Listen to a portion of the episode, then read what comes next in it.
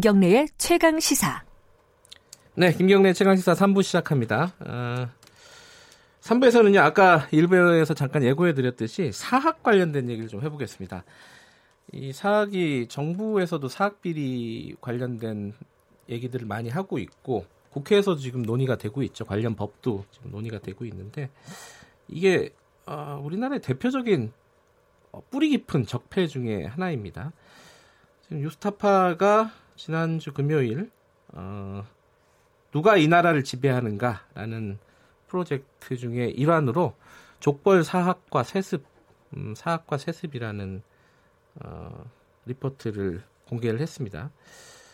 심각한 상황인 것 같아요. 관련된 얘기를 어, 뉴스타파의 강혜인 기자와 함께 얘기 나눠보겠습니다. 안녕하세요. 네, 안녕하세요. 네. 어, 뭐 여러 가지 문제가 있죠. 우리나라의 적폐들이 이제 네. 사학에 초점을 두고 취재를 한 이유가 뭐죠? 특별한 이유가 있나요? 네, 저희가 그 민국 백년 누가 이 나라를 지배하는가라는 기획 중에 하나로 이번에는 사학에 집중을 했습니다. 예. 특히 이번에 주목한 게 대학 문제인데요. 네. 일단은 대학이 기업은 아니지 않습니까? 네. 근데 이제 철저하게 기업처럼 이제 사유화되고 사실 음. 대학이라는 게 어쨌든 교육이라는 공적 역할을 수행하는 기관인데 어떤 기업이 대물림 되는 것처럼 학교도 대를 이어서 세습이 되고 네. 이런 것들이 이제 현실이죠. 그래서 결국에는 비리로 귀결이 되고 또 말씀하신 것처럼 사학 비리라는 단어가 이제 너무도 이제 뿌리 깊은 단어가 돼버렸고 그래서 이제 이번 기회에 도대체 이 사학 권력의 뿌리가 어디고 네. 또 어떻게 이런 저 예, 말씀드린 것처럼 사학 권력이라는 단어가 생겨날 정도로 이들이 어떻게 스스로를 권력화했고 네. 또그 권력이 어디까지인가 음. 뭐 이런 것들을 한번 좀 꼼꼼하게 좀 되짚어 보자 이런 취지로 시작을 하게 됐습니다. 사립대학교가 대학에서 차지하는 비율이 한 얼마나 됩니까? 어 이제 절대 다수죠. 한 80% 정도 되고 80%요? 있고 네, 네. 이제 어 전 세계에서 한국이 그 사립 대학이 차지하는 비율이 가장 크다 이런 말도 있죠. 근데 사립 대학의 이제 세습 문제가 이번 기사의 핵심인 것 같은데 예. 이게 특정한 어떤 사립 대학교의 얘기입니까? 아니면 전반적인 얘기입니까? 그걸 어떻게 알 수가 있죠? 어, 일단은 사립대들이 이제 세습이 세습 문제가 심하다 뭐 이런 얘기는 과거부터 예, 예. 지적되는 얘기고 뭐 수년 전에도 뭐 사립대학의 3분의 2 이상이 네. 이사장의 뭐 친인척들이 재직을 하고 있다 뭐 이런 지적도 국회에서도 많이 나왔고요. 네, 네 이게 일반적 어, 그러니까 뭐 저기 특정 사립대학의 문제만은 아닌 음. 네. 그러면 전반적으로 사립대학교를 다 조사를 한 건가요? 네네. 네. 그럼 세습 문제가 심각한 수준이에요? 네네. 저희가 지금 그 작업을 데이터 작업을 하고 있습니다. 아, 그 구체적인 비율이나 이런 부분들은 그거는 후속 보도로 알려드릴 아, 예정이니까 아, 아직 안 나, 나온 네. 상황이 아니고요. 네. 아, 오늘은 그 기사에 나온 어, 경북 과학대 얘기를 잠깐 여쭤볼 텐데 네. 이 얘기 경북과학대나 경북외고대학교 같은 재단이죠? 어, 아니요. 정확하게 말씀드리면 법인은 다른데 설립자가 같습니다. 아, 설립자가 같다? 네.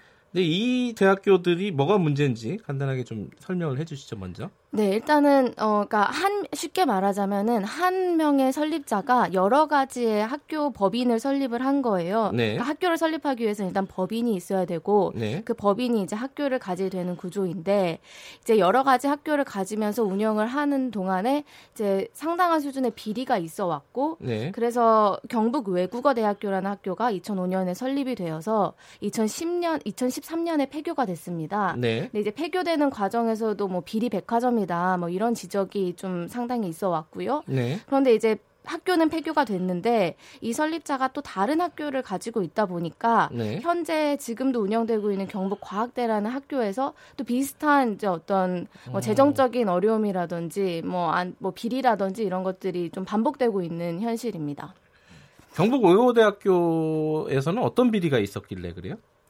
이제 뭐 저희가 그때 당시에 이제 기사도 네. 많이 찾아봤는데 어 일단은 당시에 경북외대 부총장이라는 사람이 구속 기소가 됐던 일이 있었어요. 네. 그래서 저희가 이제 그 판결문을 찾아봤습니다. 네. 근데 거기 1심 판결문에 보면은 서두에 이제 이 학교가 어 총장과 총장의 큰 아들이 대학원장이고 네. 총장의 차남이 학교의 부총장을 하고 있었는데요. 네. 그러니까 족별 경영인 거죠. 예. 그렇게 이제 운영을 하면서 뭐 예를 들면 교직원들의 평균 임금이 170만 원에 불과한데 음. 이들 총장 일가는 500만 원에서 900만 원 선에 이제 월급을 음. 꼬박꼬박 받고 네. 뭐 이제 교비를 총장 일가의 생활비로 사용을 한다던가 네. 경조사비로 사용을 한다던가 뭐 이런 식의 비리가 반복이 됐 었었고 음. 그러다가 이제 뭐 자진 폐교에 그걸 거쳐 가지고 학교가 폐교가 됐다 뭐 이런 식으로 판결문에 적시가 되어 있더라고요. 예.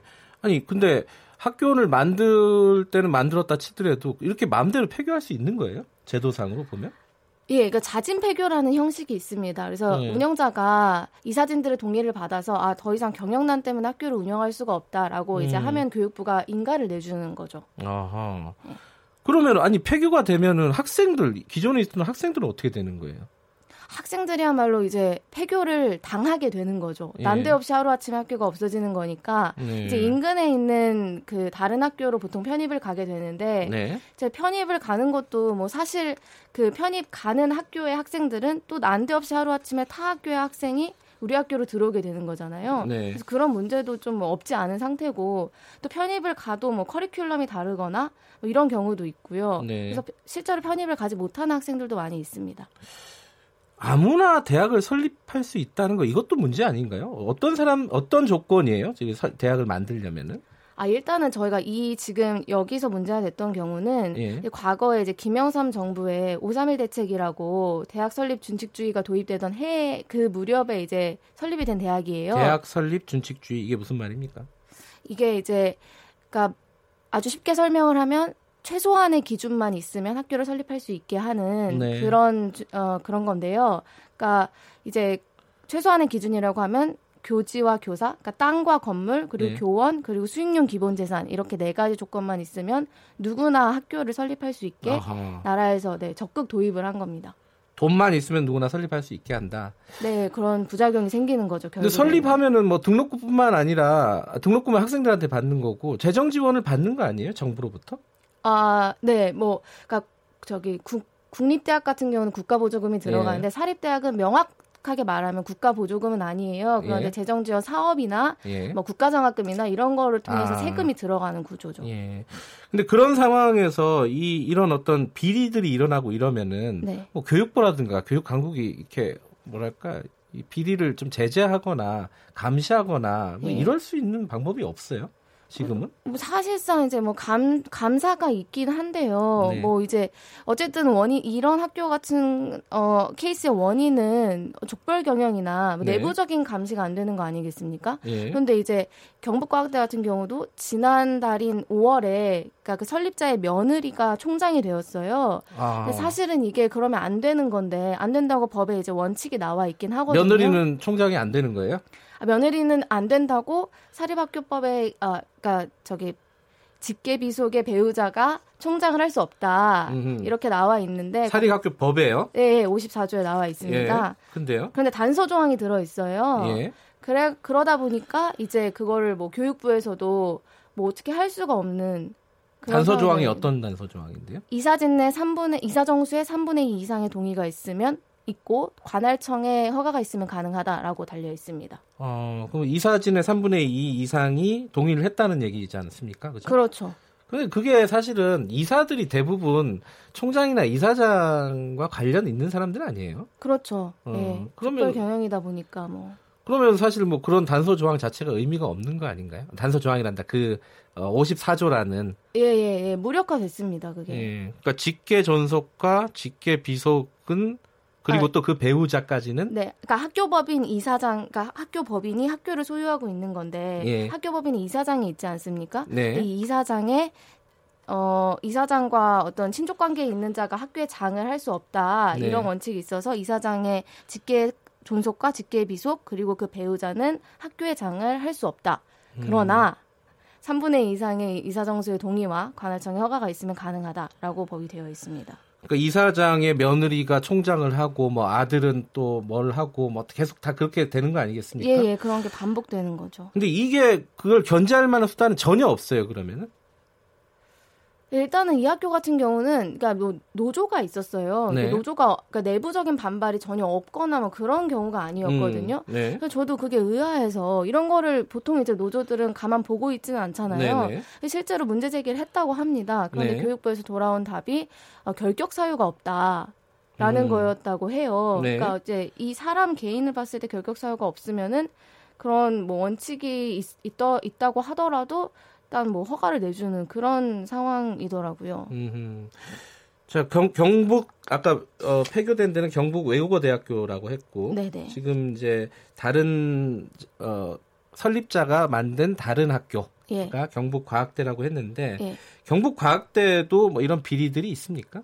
네네. 어떤 2005년부터 계속 저희가 찾아보니까 계속 예. 감사로 지적이 됐더라고요. 어떤 뭐 열악한 재정이라든지 네. 뭐 일가의 어떤 지금 아까 말씀드렸던 뭐 그 개인적으로 그 뭐 리베이트 같은 걸 받아서 사적인 용도로 쓴다든지 교비를 그렇게 사용한다던가 하는 것들이 지적이 계속 꾸준히 됐었어요. 감사에서요? 예, 예. 어, 교육부 감사 말씀하시는 예, 예, 예. 교육부 감사에서도 지적이 됐고 뭐 어떤 해에는 감사원 감사에서도 지적이 되는. 근데 왜 그거는 2005년부터 꾸준히 지적이 됐다고요? 예. 근데 왜 고쳐지지 않고 그 사람들이 계속 학교를 운영을 하고 있는 거죠? 어, 그게 이유를 모르시는군요. 네, 네 저도 잘 모르겠습니다. 아, 그냥 아, 방법이 없는 거예요. 그러니까 이게 뭘 어떻게 음. 뭐 비리가 네. 지적이 된다 하더라도 네. 그 사람들이 문제가 생긴 사람을 쫓아낸다거나 뭐 이럴 수 있는 방법이 없는 거예요 지금? 아니요 이제 아 사실은 이제 저희가 기사에서 좀 복잡해서 예. 왜 설명을 드리자면은 그 이 사진이 있어요. 예. 계속 이제 감사 걸리면은 교육부에서 아 이 학교가 문제가 있다 경영상에 문제가 예. 있다라고 예. 판단을 하게 되면 관선 이사라는 걸 보냅니다. 네. 그러니까 지금 이 학교 같은 경우는 그러니까 이사가 스스로 그러니까 경영진의 측근들로 만들어졌는데 네. 문제가 반복되면 관선 이사를 보내서 어떤 이제 그렇게 견제를 하는 수단이 되는 거죠. 네. 근데 지금 이 학교는 어 2014년인가에 관선 이사가 다 이제 물러나고 다시 그 경영진들 그러니까 설립자 일가의 측근들로 네. 다시 이사회가 구성이 되면서 또 이 문제가 반복이 되는 겁니다. 음. 그러니까 문제를 개선한다고 해도 예. 계속 반복될 수밖에 없는 네네. 재발할 수밖에 없는 시스템이다. 네 네 그렇죠. 이런 거네요. 네. 지금 채습 문제에 대해서 이번에 이제 좀 집중해서 취재를 했다고 하는데 네. 어, 우리나라 사학의 비리의 핵심은 세습이라고 보는 건가요? 어떻습니까? 어, 문제가 상가, 어, 상당히 심각하다고 보고 있습니다. 네. 그러니까 세습이요? 네네네. 네, 네. 네. 그러니까 구체적으로 세습이 어느 정도 수준에서 어느 정도 비율로 이루어지는지는 앞으로 좀 어. 네, 저희가 이제 후속 보도로 준비를 하고 있습니다. 또 다른 후속 보도가 어떤 게 있죠? 어, 말씀 방금 말씀드린 것처럼 세습이 도대체 어느 정도로 심각한가 네. 이런 것들을 저희가 데이터 작업화해서 네. 시청자분들께 보여드릴 예정이고요. 또 이제 많은 분들이 지적을 하는 게 사학 권력과 정치권과의 연결 관계입니다. 어떻게 이들이 이제 얽히고 설켜 있는 관계이며 음. 어떻게 그들의 이익을 정치권에서 대변을 하는가 음. 이런 부분도 이제 데이터로 이제 여러분들께 보여드릴 예정입니다. 정치권하고 사학하고 많이 연결이 돼 있어요? 또뭐 혼맥으로 연결이 된 뭐 그런 관계들이 있죠. 아 그래요? 예. 어, 그러면 저기 친일파 쪽 얘기는 어떻습니까? 이제 네, 어, 저희가 이제 또 후속 보도를 준비하고 있는 부분 중에 하나인데요. 예. 사학이 어디에서 시작이 됐는가 이런 네. 부분을 거슬러 올라가다 보면은 어 조금은 이제 맥이 닿아 있는 그런 부분도 있습니다. 그래서 이들이 어떻게 어 친일 세력과 어떤 음. 또 이후에 독재 세력에 어떤 식으로 좀 이제 어 이걸 맺어 왔는지 그래서 어떻게 그들의 이제 권력을 좀 공고화했는지 이런 음. 것들도 좀 보, 살펴볼 예정입니다. 친일하고도 연관이 있군요. 사학은 사학의 비리는. 네, 뭐 이제 전문가들의 이야기인데요. 네. 학교가 시작이 됐을 때 처음부터 네. 이제 국가가 책임져야 됐을 어떤 교육열이나 그런 것들을 당시에 민간에 많이 넘겼어요. 네. 그러다 보니까 이제 당시에 어, 꼭 연결된 이야기는 아니지만, 그러니까 어쨌든 토지를 가지고 있었던, 그러니까 네. 당시에 좀 돈과 권력이 있었던 이들이, 이들로, 이들로 하여금 학교를 만들게 하는 음. 뭐 이런 것들이 있기 때문에 전혀 연관이 없다고는 말할 수 없겠죠. 그러니까 당시에 기득권하고 연관이 있는 거군요. 네. 교육, 교육의 어떤, 어, 뭐랄까요, 비리의 뿌리는. 예. 알겠습니다. 뭐 후속 보도가 나오면은 다음에 한번 더 모실 수 있는 기회가 있었으면 좋겠네요. 예. 오늘 말씀 감사합니다. 감사합니다. 뉴스타파 강혜인 기자였고요. 어, 김경래 최강 시사 듣고 계신 지금 시각은 8시 44분입니다.